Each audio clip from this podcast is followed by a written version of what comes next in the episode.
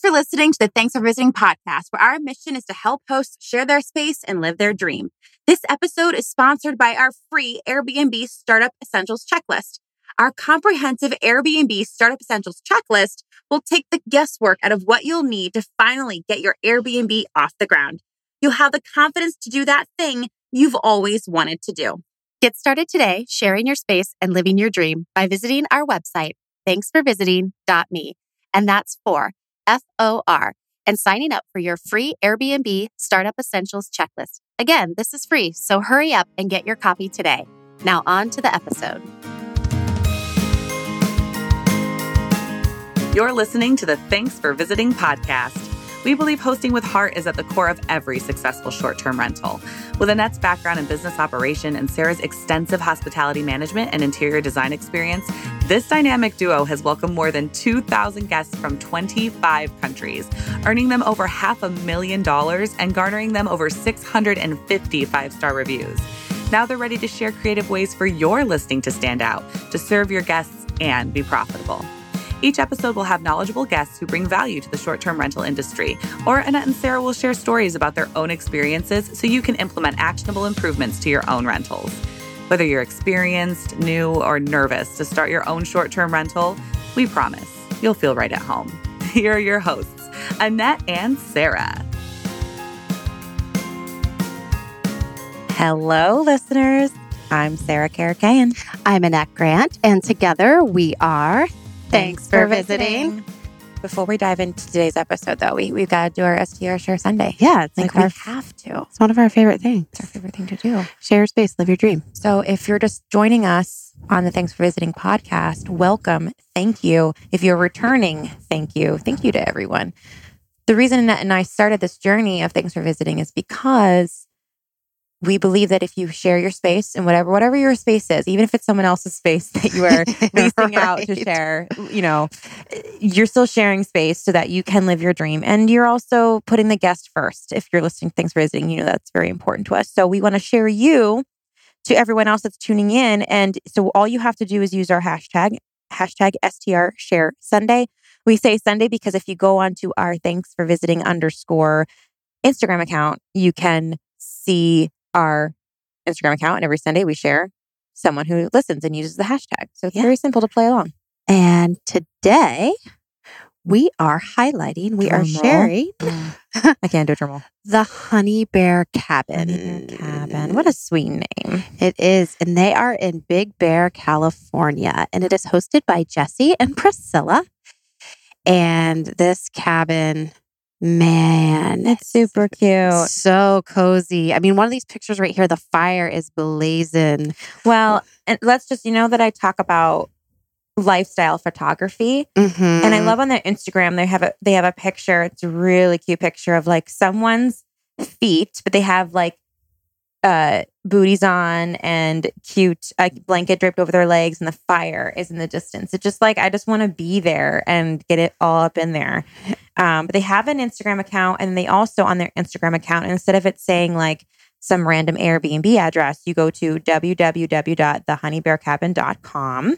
So I love that they're branding themselves. They're Mhm. creating a business situation. And then it takes them, it takes you right to their listing where you can, yeah, explore what they have to offer. Six guests, two bedrooms, three beds, one bath. And it's just, they've got tons of five star reviews, just how cozy it is. Yeah.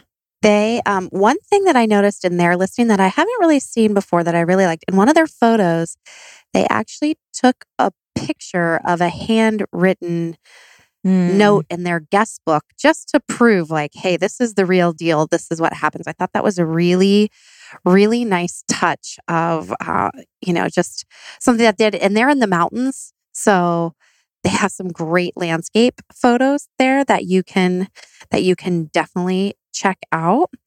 And again, they just give a lot in their listing. They're very transparent in what you should expect when you're staying. They there. also share their Instagram account twice. So at the beginning of their space description, they say, follow us on Instagram at the Honey Bear Cabin for photos and updates. And if you keep scrolling, you read all about the property. At the end, it says, and don't forget to sign the guest book and follow us at the Honey Bear Cabin.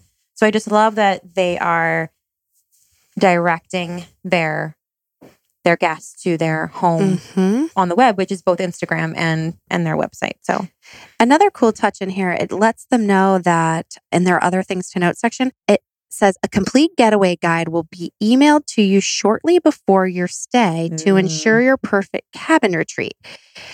I think this is genius because you have a lot of guests that will, you know, email you or uh, message you on the app immediately after they book and say, Oh, what about this? What about this? So that kind of just lets them know, Hey, they're going to send me something extremely detailed before my stay. And then, you know, if that doesn't answer the questions, then I can reach out. So I just really like the way that they are preparing their guests there. yeah.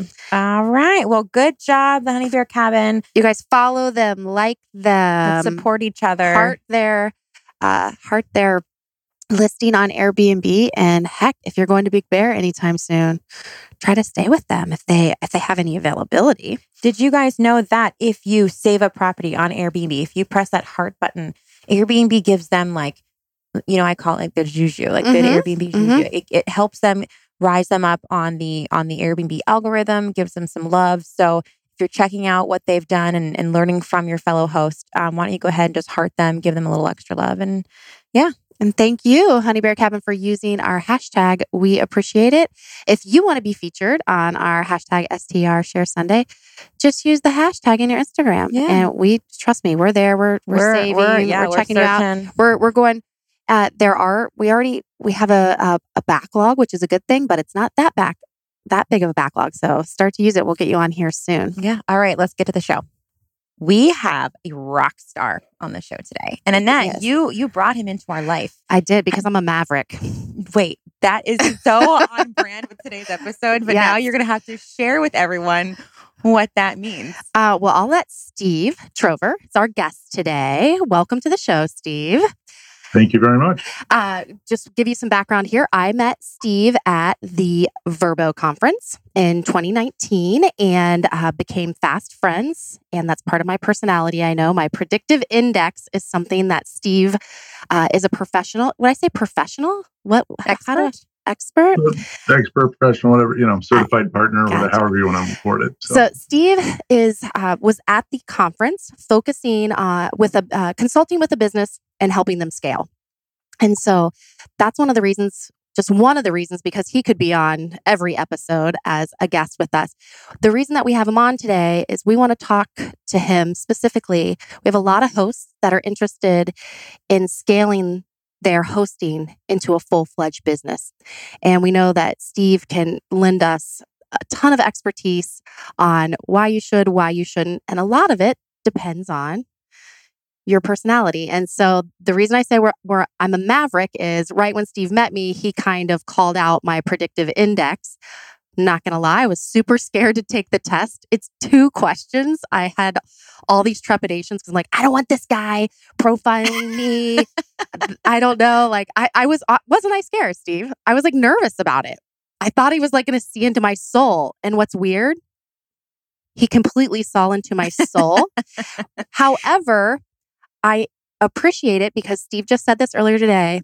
There's nothing wrong with self awareness. And Right. that's what we want to talk to everybody about today is kind of recognizing who they are and where they fit in the short term rental space and how we can best host our guests and if you should scale or not. So I'm a maverick. And then Steve, Steve also diagnosed, I'm going to say diagnosed Sarah.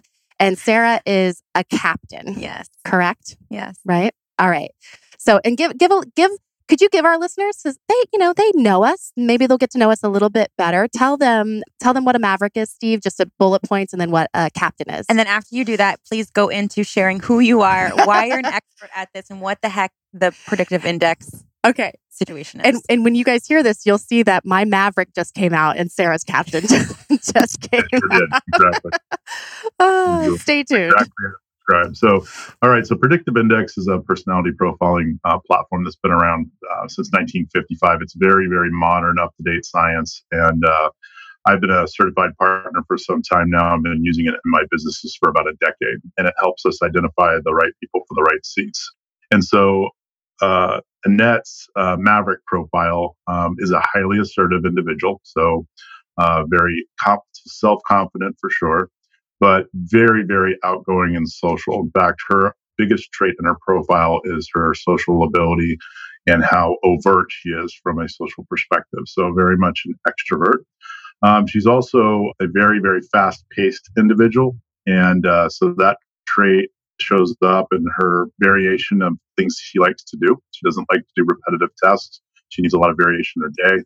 Um, she's also very, very flexible with just about anything, including the rules. So stop signs don't really matter, that type of thing. You know, she's going to be very fast paced and also flexible in how she does things. And so uh, the Maverick profile is one of the strongest growth profiles from a business scaling perspective. If we're looking for companies that we want to scale, we want to have a Maverick on the team. Also, on the captain profile uh, is a little bit different, very similar traits.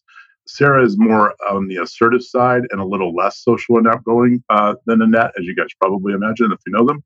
Uh, she's definitely very, very fast paced, um, needs a lot of variation as well. Probably the biggest significant difference between the two is she's a lot more detail oriented. And so she gets into the fine details and is uh, more precise in how she does things and a little less flexible. So Captain profile is a great CEO profile. We see that a lot in uh, in scaled businesses as well. So the Maverick and the Captain are a dynamic duo for sure. Awesome. Uh, yeah, we didn't even know we were going to get into that, but you guys, if you even knew how spot on it it it's unbelievable. It, I was just like looking at it, going, "Oh my gosh!" I'll never forget the one day where like I was talking about my husband, who was also a captain, that I was like, God, Annette, he's just, he's just so intense. And Annette looked at me. She was like, You think Nick is intense? I'm like, Yeah. and that's like, always stuck with me. Yeah. I'm like, Wow, that's interesting. But uh, it was a really, the predictive index, you guys, was so eye opening. It's actually helped me navigate this the start of the year and really understanding um, there were there were places in my life and in my uh, business where I was struggling, and I know now I was struggling because I was fighting against who you are, who I am. And so Sarah and I, man, we can't thank Steve enough for introducing. It was a a side note of this whole story is we were we are there to talk about short term rentals, and we ended up learning so much about ourselves, but within that, it's going to help us grow our business together at Thanks for Visiting. It's going to help us grow our hosting business and just has helped us align together in how we can use our strengths to, you know, go to the moon when they start opening. When when Elon Musk starts opening um, STRs on the moon, we're going to be there. We're going like to be it. with Elon Musk there. So, Steve, what what is your? Do you mind sharing what profile you are, and then go into um, your background? Yeah, sure. Um, like Annette, I'm a Maverick profile as well. Probably a little bit different in the sense that I'm a higher A, like you are, Sarah, and uh, not as high of a B. So I'm not as socially overt as Sarah as uh, Annette, but otherwise the same traits. And again, when we when we look across the industry, a lot of times we'll find a lot of Mavericks have started vacation rental industry backed out of 50 scaled CEOs that I have profiled probably 25 or more are Maverick profiles. The rest are and so different reference profiles. So it's interesting that there are that many Mavericks that have gone into it. So. And then, as far you want me to give my background? Next yeah, yeah, it's so impressive and it's inspiring, and I know our listeners are going to be enthralled. Yeah, certainly. So I uh, I got into the vacation rental industry in 1997.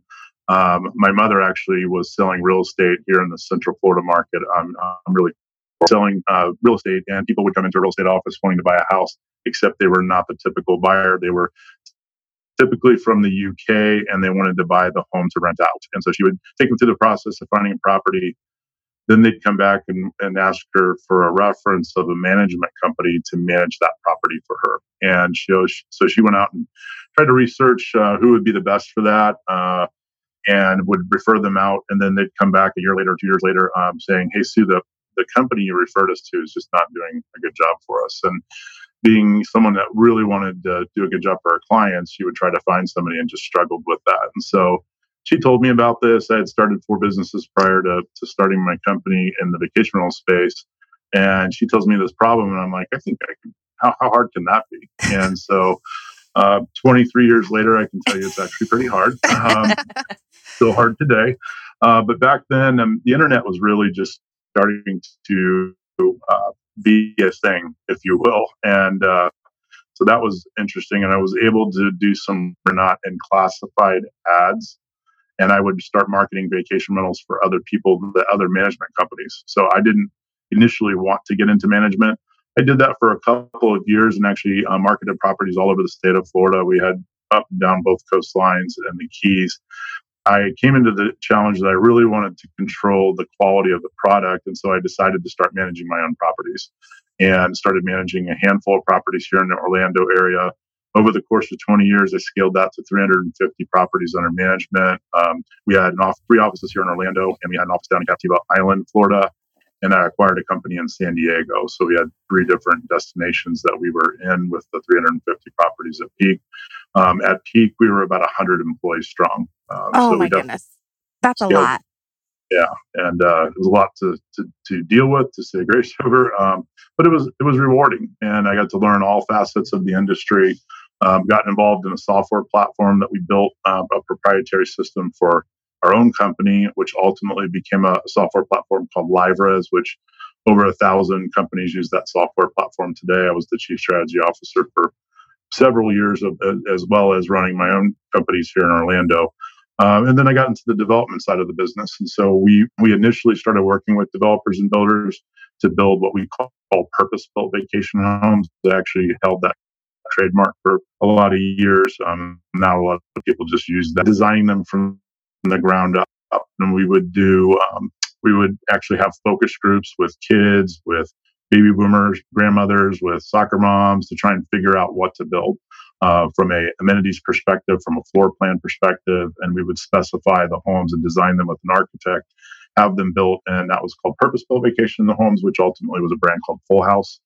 Uh, and uh, the company that I, I scaled over the 350 properties, though, was called All Star. And All Star was a really strong market leader here in the Orlando destination. And because of that, I got involved with the industry associations, both on a local, state, and then ultimately at international level. So I was on the board of the Central Florida Property Managers Association, which ultimately became Central Florida Vacation Rental Managers Association, Florida Vacation Rental Managers Association, and the VRMA. I was vice president, president of the VRMA for about five years three years as VP, two years as president. And so scaled that into Europe. Uh, we took it internationally, and now there's something like 700 attendees at the European conference and 2,000 plus at the in the uh, conference here in the U.S. So it's it's that was a really great part of my uh, kind of growth in the industry, and I learned a lot about the different nuances and components of the industry by being involved in the industry associations. I sold my uh, management company about three and a half years ago now. And for the last almost three years, I've been consulting with a company called Levere & Co. that I formed with uh, my business partner, Courtney. And uh, it's been a fantastic run. And so our, our core focus today is on the people side of the business. And we help vacation rental companies identify, hire, and retain the right people for the right seats. Um, so if somebody's looking to scale and they want to add people, that's what we help them do we go in and, and solve people issues, if you will, um, and we do retained recruiting and executive search for companies as well. So uh, right now we're doing four different placements for roles like general manager or business development or for scaled vacation rental companies. Yeah. Is it time to retire yet? Is that is that coming soon? you guys know where my head's at now. So listeners, the key there is this is not a new industry. People have been crushing it in this industry with tons of properties for, you know, 20 plus years. So I think that should give us a ton of confidence that even if, you know, you're new to hosting and new to, let's say, a short term rental like Airbnb, this is, is an industry that has been around forever, will be around forever. We might just have to navigate some rules and regulations, things of that nature, which uh, Steve obviously ha- has had to endure that through his you know his career also. Steve do you want to tell our listeners again exactly some of the stats from where you are recording with us today so they kind of know that you're in the the mecca of short-term and vacation rentals? Yeah certainly. So obviously with uh, walt disney world being here there's a, a significant demand from a traveler perspective. Uh, we have over 70 million visitors a year to the central florida area. And there are in excess of 25,000 vacation rentals within probably 10, uh, 10 square miles of where I'm sitting right now. Um, so they all are, are, congregated close to Disney World. And there are over 20,000 employees that work in the industry in the county that I'm sitting in. Um, an economic impact study done several years ago now showed over a billion dollars in economic impact to this county alone just from vacation rentals, uh, which is how significant it is. One of my offices, probably about 10 years ago, um, I was in a shopping center and we had seven vacation rental companies in that shopping center. I would walk out my door and look to my right, and there'd be a company two doors down, and look to my left, and it was two doors down. Guests would show up to check in, and they'd be confused on which company they booked with. Oh, wow. There are over 500 vacation rental management companies in Central Florida. So, hosts, listen to that too. Don't don't be join up with your other hosts. Don't there's room for all of us. Yes, there is, especially yeah. when you just gave us those stats there. Uh, Steve, because so since this the the topic of our episode today is, you know, scaling your business, it can be scaling from a bedroom in your home to 20 properties or a bedroom in your home to 300 properties. I, I think the the number one question on a lot of people's minds are uh, legalities. And I don't want this to be an episode on legalities throughout the US, but can you just give us an insight on on you've been in this industry for a while, so what it looked like back in the day, what if you live if there if people live in an area right now that have restrictions do you do you think i know you don't have a crystal ball but do you think it might change? And maybe your tips for anyone who hasn't started a business yet but wants to what they should look for in the area that they're that they want to start it in in terms of being able to run their business for longer than a, a year or two yeah, certainly. So, um, as when I was involved with the uh, trade associations, I obviously would deal with this a lot. And even, you know, going back eight, nine, ten years ago, uh, this was a significant challenge back then.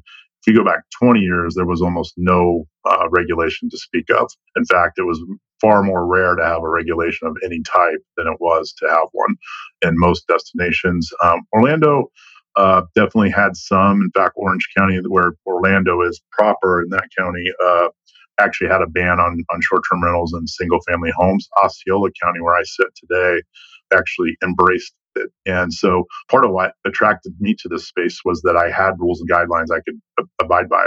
Because I'll tell you what, if you're in an area where there are no rules or guidelines or anything like that today, there's going to be. And so, you know, when I look at, when I was president of the trade association, I would get calls from all over the country and the world from people that had just gotten banned out of existence uh, by some rule or guideline from a municipality. And we would try to help them, obviously, and, and uh, work with them from a lobbying perspective and all those different things. But it was, it's a very big challenge. It's even more of a challenge today. So if you're going to set out and do and scale your business, just make sure that you know what those rules are if there aren't any, know they're going to come. And you, you got to be an active participant in the process.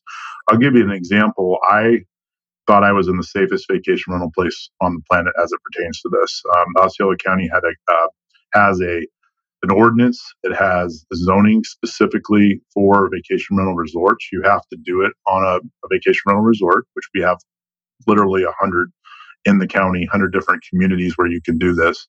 And so I thought, there's no way they're going to ban us out of existence. You know, from the county knows. I knew all the commissioners. Everybody liked it. It employed 20,000 people, and they knew that. It had a positive impact, and it really didn't hurt residential homes in any way, shape, or form because it was segmented. Um, you, if you were living on a resort, which you could do, uh, you knew it was a resort when you bought there. So it didn't. There was no negative impact from that perspective. Then one day I get a call uh, and find out that the state fire marshal had made a declaratory statement uh, that said that all single family homes in the state of Florida had to have a fire sprinkler system if they were doing short term rentals. And it was they were going to do this as of January 1st of the next year. Well, obviously, the vast majority of homeowners don't want to spend $30,000 to retrofit the sprinkler system into their vacation rental homes. Some certainly would have done it, but a lot of them wouldn't have. They probably would have converted to long term rentals or sold the property or whatever. And it would have been devastating to the state economy. They didn't really know what they were doing when they they made that declaratory statement how much how impactful that will be. They were just thinking about safety. Well, you know, we were all for safety. Fire is a concern, but in a single family home, unlike a big hotel, it's not really that big of a challenge. You can get in and out of it. There's a lot of ingress and egress out of a single family home.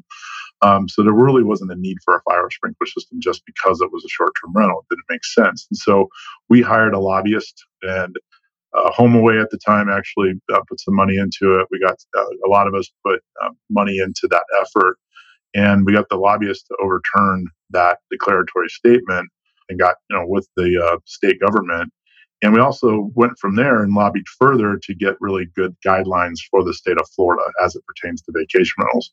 That said, it's still a challenge. It comes up almost every year. There's some challenge to to that those guidelines and those laws. And so you don't, it doesn't matter where you're at in this world. If you're doing short term rentals or hosting in some way, shape, or form, there are going to be rules and guidelines coming your way and they may change. And so you just have to consider that. That's not to scare you away from getting into this business or scaling it. You just need to go in eyes wide open. Make sure you understand what the existing rules are. And certainly, if you're going to scale in a, in a location, you know, I would ident- identify a location that has logical rules and seems like it's going to stay that way, but you never know. So, and you have to be involved and keep your ear to the ground in case something like this comes up and, and be in, and jump into action, get in, involved with others. You guys said earlier, you know, work with your other hosts. You need to know your competitors and be friendly with them because you need to lock arms like we did in that scenario uh, when something comes up. And I mean, I was working directly with a lot of my very direct competitors to be able to get that that law overturned. I mean, I think our listeners know this story uh, really quick. Annette and I met at city council meetings. Like that's how we met. I, I had just moved to Columbus from New York, wanting to build a business in short term rentals.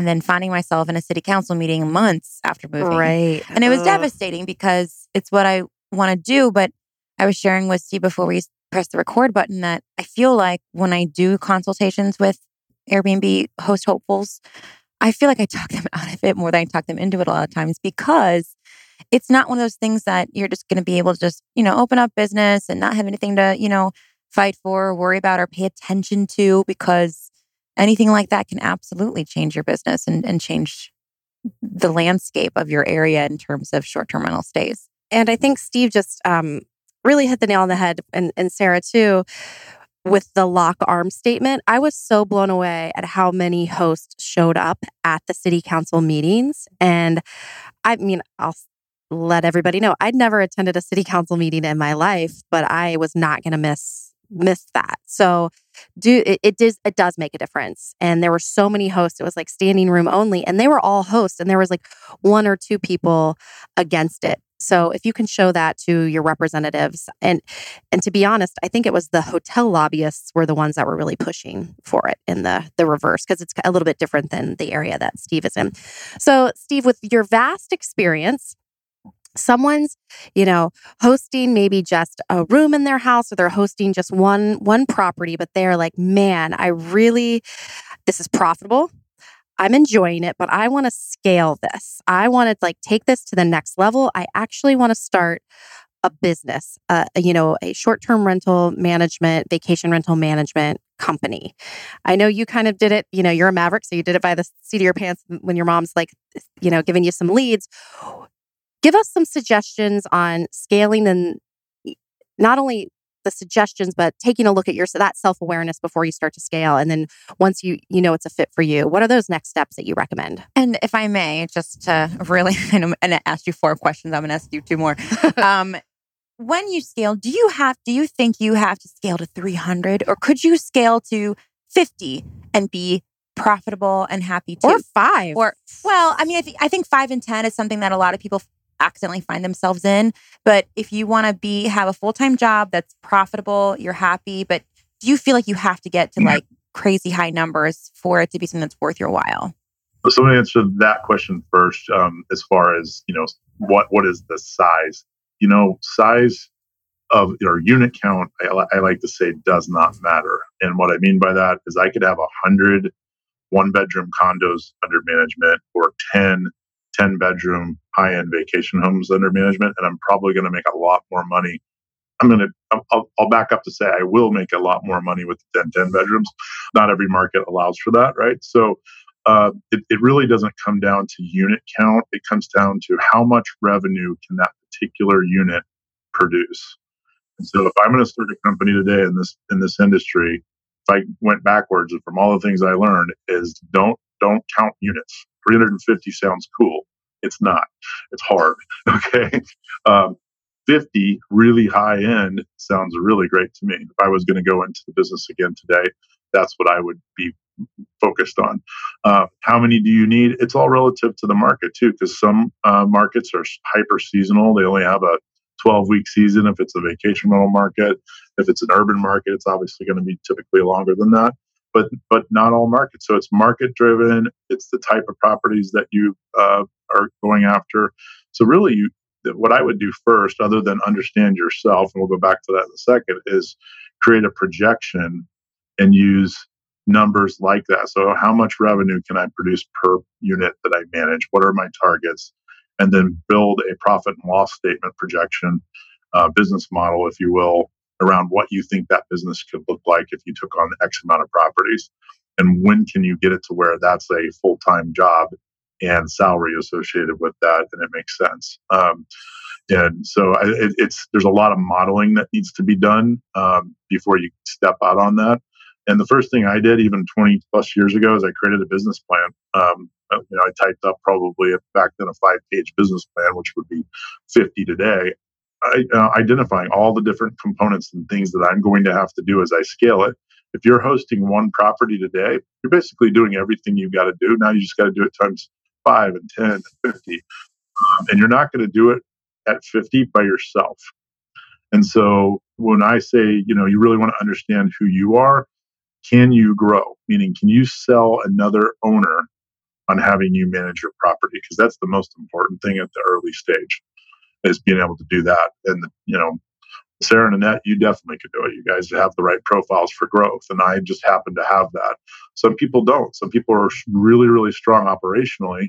And I'm sure there's listeners right now that are much better at that than I ever would be. If you're strong operationally, my email address is hi thanks for visiting dot me.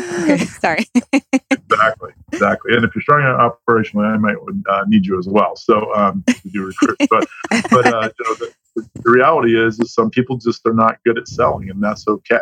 You know, not everybody. Well, is, it's it's not okay if you're trying to scale your business, though. It'll be detrimental. You got to find because, someone. Yeah, you got to find somebody to help you scale that, that. That's the key, right? So you have a really good um, personality profile for structure and detail and accounting, and all. It's all awesome. Got to have it, but you're going to definitely want to have somebody on your team or beside you that can help talk owners into you know coming into your program. A lot of people think they can sell when they can't. And I and when I look at scaled vacation rental businesses that are successfully scaling and scale quickly, they always have the right person with the right personality profile at the helm doing that. Um, so don't you know make sure you know what you're missing in that respect. Now, if you're a maverick like Annette, you definitely want to have the other piece of it. Uh, because if you try to scale and you go too quickly and you can do it because you're good in sales, um, you'll you'll you'll hit a brick wall because you will not have the details covered. You'll be turning over homes. You'll be, you know, booking guests in the wrong date ranges. I mean, all kinds of, of bad things can happen when you when you go too fast and you don't have the operational skill set. Yeah. So, you know, scaling really comes down to having the right people in the right seats um, Eh. with the right plan. So, And I'm going to just second what Steve is saying because even myself, when I was, you know, with one property owner and adding more, like I did not have the processes down, and it is painful to not have those down because I'm that isn't my strong suit. Also, why I partnered with Sarah and want to do all co-hosting with her moving forward because I started I. I re- I recognize that like I'm not going to be able to scale with just my personality type because like there was stuff that Sarah had like um she had like these amazing processes for like cl- cleaning apps and like changing door codes and like spreadsheets. And I was like oh like I'm just really nice to my guests and like it's super clean. And that just like is cool for a while but then it causes burnout and it's not the way to scale anything. So uh, definitely and I'll tell you also from just the seats that Sarah and I sit in here in Columbus Ohio there are some co-hosting companies just crushing it. I mean, a hundred properties, uh, 90 properties, 50 properties. And, you know, we don't have that many, but we take a different approach to it. And so I know that they are, that they're mavericks. They're out there, they're getting all of the property owners they can. I, I am just interested to see over time if they have the operations, if they're going to have the processes, if they're going to be able to keep that hospitality as high as they need to. If it's going to stay in line with their them being able to sell the the property owner, are they going to be able to keep their guests happy too? Well, that's my question too, Steve. So, how important do you think it is to go above and beyond for your guests within your rentals? Like, there are a lot of things I do because I'm a crazy lady. I like to call myself like. You know, bedside, we always have phone chargers, or I have a little basket of things that so you don't have to go to the pharmacy if you arrive and you forget your toothbrush, or, you know, down to like eh, my kitchens are fully stocked. Like you're going to find cheese shredders in most of them, as long as my owners will allow me to get that detailed. Are those things that are, will they make a difference over time? Or do you think guests today really just want a safe, comfortable place to stay? And so if people looking to scale, those are things that they can cut out. Right. Cause that cuts into your, that cuts into your profit margin. Your, your so talk, investment. yeah. talk to us about how when you were scaling, how did you, how Mhm. did you balance? balance that of like giving a, an excellent guest experience, but making your your owners happy because you got to keep your profits, um, profit margin in place. That's a good question. Well, I was fanatical about the guest experience. Ooh, I Uh, like that fanatical. Why don't you Wait, I'm gonna write that? that word. Yeah, Steve. I'm we're not- stealing that. You're, Uh, you're not going to be crazy anymore because that sounds real crazy. We're going to say fanatical. Thank you for we got a new title. Yeah. Okay, keep going. We want to hear how fanatical Yes. you are. right? And um, you know, because that's everything. If you can create an amazing guest experience, they do two things: they come back and they send their friends. They go tell everybody about it. People love talking about vacation more than anything. So if you do a good job for them, they're going to talk about it a lot, and they're going to talk about it on social media and everywhere else. So. Um, so we were fanatical about it. Um, we obviously focused on the core components of it. Clean, is the hardest part, right? Cleaning hardest part of this industry to do effectively, efficiently, as well as um, over and over and over again. And so I really focused on that. And, and my uh, housekeeping director was phenomenal. Never missed a clean, and you know the whole time she worked for me. And we we were really focused on that. Then fundamentally maintaining the homes is also a real challenge, right? So as you you know you're posting one or two properties now, and all of a sudden you got ten maintaining that becomes a big challenge. And so that that's those two things right there, if, if you ask me, are the two most important um, guest services that you provide: cleaning and maintenance. Now, before you start working on, you know, worrying about what you put in the house, if you don't have that right, you don't even need to put a gift basket in because that's not going to cover the, the problem that you have. So, core focus on those those two components is, is critical. From there, what we did is we started asking the guest what they wanted, right? And so if you're not surveying your guests today, I highly recommend it. Obviously, they're they're they're doing that on Airbnb or Vrbo or wherever you have your properties. They might um, fill out a survey, but I would have your own survey system, and I would ask them how clean the property was, how well it was maintained, those types of things, and then also ask them maybe what was missing. What would you have liked to have seen? And I did this for 20 years, and I read every single post day survey that we ever had and I'm talking tens of thousands of these. I read them. You are Every- fanatical. I'm gonna. I was we had a 38% response rate to our post day survey. Okay, how did you- Steve, how did you distribute that though? Was that something just like um, a pamphlet left behind? Was it digital to help our help our guests, our listeners know how to survey their guests? Yeah, it was digital. It was an email that was sent, and it was a and it was an online form, and it used NPS, Net Promoter Score, which most large corporations use. Um, it's a methodology. You can Google it, and you can set up your own NPS survey, and that that gave us a score on each component. So we had a cleaning score, we had a maintenance score, and our teams knew what that score was, and they were always trying to push that score. So as you're scaling, you want your teams to look at that. And uh, you know, initially when we started doing surveying, I would get a bad survey for cleaning, and I'd go talk to the housekeeping director. Well, I, I uh, set it up to where they saw it in real time, just like I did, and they saw the score go up or down, and they were always pushing for that. When we developed bonus structures, that was was their focus was on that. The bonus was on whatever they were over on that survey, and so we were very again very fanatical about that. Then, as as far as like what you put in the house, those amenities, um, they are costly. And one of the things we used to do we, early on is we did this really cool gift pack, and it was it was awesome. It cost about fifty dollars. You know, we are renting pretty high end vacation rentals, but I'm looking at my my profit and loss statement, and I'm going, man, we spent hundred thousand dollars on these these gift packs, and then I would go into a house after after a guest departure, and I'd see that you know that gift pack sitting on the counter, and half of the stuff is still in it.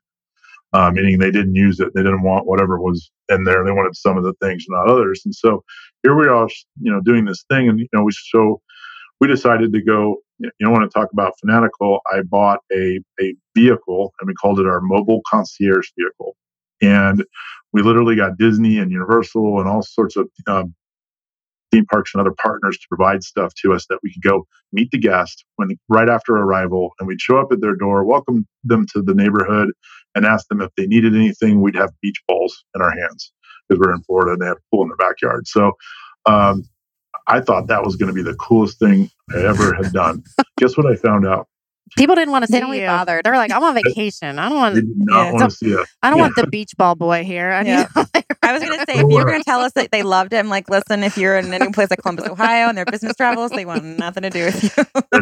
Exactly so so you know you, you know you try things and they don't always yeah, no, absolutely. But we did get really good feedback on what they did want in in the homes and so we tailored our packages if you will around that. And it's going to be different for every ev- you know all the listeners Mhm. depending on their market right? If they're urban versus vacation whatever. Um, so you definitely uh, want to ask the guests what they want. They will tell you. And and and I think what Steve mentioned there, it does depend on the nightly stay. The nightly rate, I would say, should dictate the amount of you know extra amenities or a gift, but you know it, it- that kind of. If you're listening to this, don't feel like you have to use. You know, if you're only you know a hundred bucks a night or something like that, you don't have to give a gift back gift um, basket to every single person. You know, the, there's there's differences there and there but there are little things that you can do that still are welcoming and have that um, you know over deliver for your, your guests Head to our website, listeners. We have a checklist, and at the the last page of our checklist is our little forgot something basket. And I think it's a good, you know, and I've really honed it in the past few years. A lot of things are reusable. So, like I said, multi phone chargers. People in the summertime, I provide um aloe vera gel, gel in our forgot something basket, and people are like, "I can't believe you thought about." You know, I mean, just things that aren't expensive. That probably cost us what, like three bucks, and um. You know, when people use it, it's great. When they don't, they just like seeing that something like that, it's thoughtful is there.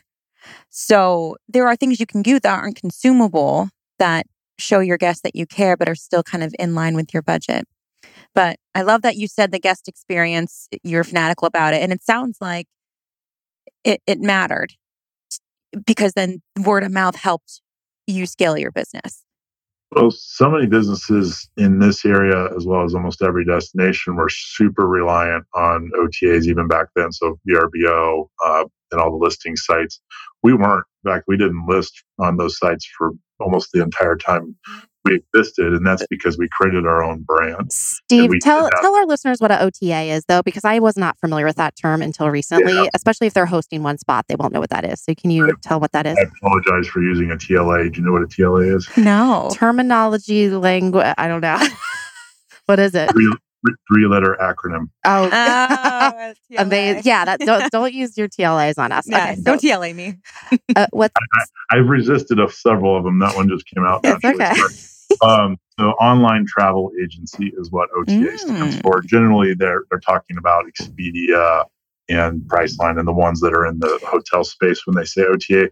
Now in our industry, you're starting to hear people attribute that to Airbnb and VRBO. and I'm I'm gonna put this out there. It might be ruffle some feathers, but I always feel like people have um when I stay at a hotel, they say OTA with like a negative connotation, like, oh, you booked on an OTA. And I'm like, excuse me. Like I didn't know that like I would be treated different because I booked on an OTA. But is that is the consensus there, Steve, that when someone books on an OTA, like obviously their hotel or their vacation rental isn't getting maximum profit. So that's where that rub comes in a little bit of that attitude. Yeah, and I mean uh, the front desk uh, people at a hotel have to deal with all of the. the Ah, nuance. it's more work for them. I never thought about that. Oh. If you want to make a change to your reservation, it's just it's a real hassle for them. So they have a negative connotation. Oh. It's not, re- you know, they don't really care about the money side of it because they don't own the hotel. It's really the hassles that it it sometimes produces. Ah, okay, gotcha. So for our small in smaller operations listening in, um, one thing I want to go back to is surveying your guests and how Steve did it electronically. And you can do it electronically if you're using some management software. But if you're not there yet, all good. You can print off a card that it has a survey that your cleaning team can pick up for you, put in your supply closet. If you're doing your own turnovers, you can go pick it up at the end and, and do it manually for now. But collect that data now and ask for their email address so that you can market to them moving forward and and know you know if you feel like you're behind start today start next week put something in place that you can start doing that but just i didn't want people to get you know overwhelmed by that digital aspect um, of of collecting data yeah no it can be something that you print out on your computer just design it and ask them a few questions right i think that's a really great way to do to do that okay Steve, Survey, yeah what's survey is a, a really inexpensive way to do that as well. If you get on the, on the Right. survey. right right So, Steve, you obviously didn't start, you know, you didn't go to 350 vacation rentals in overnight. You scaled slowly, but what was the tipping point? What was it? Where did you recognize, okay, this is going to be a business for me? Like, how can our listeners, like, where do they know they need to start? What's that tipping point where they need to say, okay, I'm not just hosting one or two places. This is going to tip into a full fledged business? Yeah, I, I think for me um, on the management side. So remember, I, I started on the on the booking side, meaning I was actually marketing for other management companies, and we we created a pretty sizable business before we actually started to manage properties, which is an interesting concept. So theoretically, you could market for owners who then do the operations initially, and it might be a, a way to get into the business without having to do everything right out of the gates. Um, for me, from a management perspective, I'd say when we got to about 50 properties under management, we were starting to, to do a significant amount of business from a management perspective. And that, again, the number doesn't really matter because it comes down to the type of properties, how much revenue you can generate from those properties. Um, so, I, my experience of 50, that number may not be relevant to somebody who's got a, a lower price point property from a margin perspective or or a higher one. So somebody with 10 properties could potentially produce more than somebody with 50 if they're, you know, oceanfront properties at some uh, high-end destination. So it just it depends on the, the you know what you can generate revenue-wise that matters on, from a scale perspective. But definitely for 50, and I had probably 10 employees at that point. So starting to, to scale. so good any so what else do steve have because we don't know what we don't know we're not we're not above 50 yet so what else do you think is important for our listeners to understand if their goal is to scale this year or down the road Yeah, so a, a lot of hosts I know um, are 100% reliant on on the OTAs now. I can say that. Yes. Um, and you know, in order to create a real business, in my opinion, you need to have your own brand. So you need to come up with the name of the company and have a website with a booking engine of your own. Because the ultimate goal is to get them from the OTAs the first time and then migrate them to your website the second time. And so that email database you're creating, that's what you email them is specials or new properties that you're taking on under management, directing them not to Vrbo and Airbnb, but to your website. So your own marketing efforts, your own branding is really important um, to produce early on. That's going to be important to owners as well that you have that.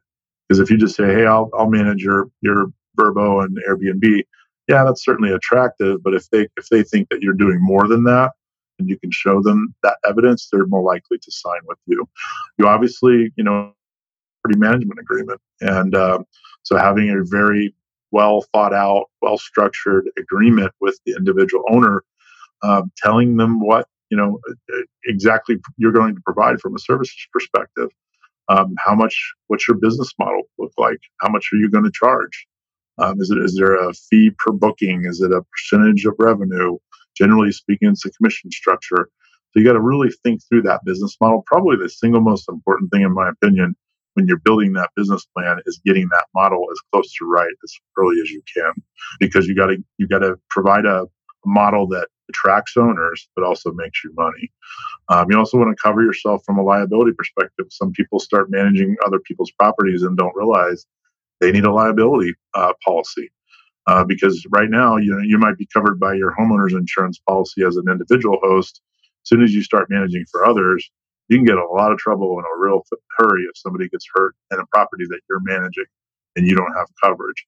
Um, I would also ask any homeowner that you manage for to have you added to your, your company added to their liability policy, you know, as a, a, add-on coverage, even if you have your own liability to their home, uh, the homeowner's insurance. So there's all these things, and I could probably go on for days um, about things to consider. And so, with all that said, you know, knowing who you are, do you want to get into this? Because there are a lot of details and a lot of things that you have to cover. And you know, I ask people when when they want to get into this business, or frankly any business, um, I ask them why do you want to do it. And a lot of times, well, I just I, I've worked for somebody my whole life, and I really want to be my own boss. Why do you want to be your own boss? And they're like, well, I'll have more flexibility. Actually, no. it's the opposite. You're who you serve is your boss. And I don't care if that's an online audience. I don't care if it's a person in a home or the person on the other side of a counter. Yeah. Well, and you'll also be the toughest boss you ever had. Right. Or you won't be your own boss very long. I can right. Yes. Um, Steve, is it rewarding? Yes. So I don't want to, um, right. you know, dissuade people from doing it. It's just you got to know what you're getting into. No, keep it. Re- you got to keep it real with them. For uh, sure. Real quick, if if if hosting, if running their own business in in this regard isn't in their personality, now that they're listening to the episode and they're seeing how much you know of a of a thing it is. What are some other areas listeners can get involved in in the short-term rental industry that are rewarding? What are people looking for to hire on their teams that maybe our listener could get involved in to to really scratch the itch of of serving travelers and being a part of this industry? Absolutely. So this is a phenomenal industry and it's so uh, amazing what's happening in it right now as it pertains to this meaning you can pretty much go down every any path you want in this industry reservations marketing accounting uh, maintenance housekeeping you know management of all of those different components of the industry you could work for a, a Vrbo or Airbnb or hundreds of different companies that are in the space. Uh, you you can pretty much do anything you want from a uh, job perspective if you don't want to start your own business. And it might be a great way to decide whether you want to then ultimately start your own business is to go to work for a management company, get a feel for it what you like and what you're passionate about before you jump in. Um, so, so, and there's unbelievable amounts of opportunity out there because uh, so many of these companies are growing and scaling themselves that you can get involved in it. Business development, helping the company grow their own inventory. You can do that. There's um, you know all forms of marketing. Uh, all components of digital marketing are very important to these companies, and so everybody's looking for great people. There are 0.8 applicants for every open position in the United States right now. It's the lowest it's ever been. So if you want a job in this space, we can find you one. That's for sure. Absolutely. And that's a that's a great segue. I'm going to make a, a side note. Hey, if you want to be a host and own your own properties, go work for another company too. Get that W two, save your money, buy properties while you're learning the business, and then you can have um, when you won't have your W two to prove your income. It'll be a little bit. So you're getting paid to yeah, getting yourself. paid to educate. But Steve, you know a ton of people hiring in the space if they're not wanting to go at it on their own where can our listeners find you? Because I know that you're listing uh, job openings pretty often on LinkedIn. So, can you tell our listeners where they can find you after this episode? Yeah, certainly. Just go on LinkedIn and put in my name, Steve Trover, T R O V as in Victor, E R, and you'll find me very quickly. And I'd love to connect with anybody who would like to. Um, I post a lot on this subject as far as um, job openings at different uh, clients of mine uh, and and definitely am interested in anybody who's interested in getting into the industry reaching out to me, and I will do my best to help uh, help them identify what what would be good for them. Before we say goodbye, is there anything we didn't ask you that you wanted to share with our listeners on this topic, or do you think we did a pretty good job? I think you did a pretty good job. I, you know, um, pretty I, good I, job. hey, reasonable job for a Maverick and a captain. Always um, room for improvement. there you are. Um, no, I, I, think we covered a lot of ground. Obviously, we could talk for days. Um, I think the, the key thing, if you're getting into this and you want to, uh, you know, scale your business, uh, have a plan, you know, and build a business plan Google that, right? Um, there's all sorts of templates and things you can you can do to use online to help you get there. But make sure you go in eyes wide open in a destination or an area that allow for it. Um, make sure you have your business model right. All these things that we covered are very very important. But just have that plan and and then execute. And you, you know it is a rewarding thing. Uh, my favorite part of this business is is the guest. You know, when when the guest has a really great experience and you get to read about it or hear from them, it's just so much fun. And I did it for a long year, you know, millions of people literally went through our homes and it it was just so rewarding. I absolutely love that part of it. And so if you're passionate about that and you got some business acumen, you could have a real great time scaling a business in this Yeah. industry. Steve, thank you so much for your knowledge and your time. And I know that I, I really hope that um, listeners, you take Steve up on his offer to reach out should you be looking for a way to to grow yourself in this business. Mhm, for sure. All Thanks, right. Steve. All right. Well, I am Sarah Karakaian. I'm Annette Grant, and together we are. Thanks, Thanks for for visiting. We will chat with you next week. Thanks for listening to the Thanks for Visiting podcast. Head on over to the show notes for this episode at thanksforvisiting.me. If you're looking to take your listing to the next level and show your guests how much you care, be sure to check out our line of thoughtful hosting products. From hosting checklists to custom mugs to toilet paper stickers, we've got you covered. And if you love our show, remember, sharing is caring. Please hit that subscribe button and leave us a review. Awesome reviews help us bring you awesome content. Thanks for tuning in, and we look forward to hanging out with you next week. Thanks for visiting.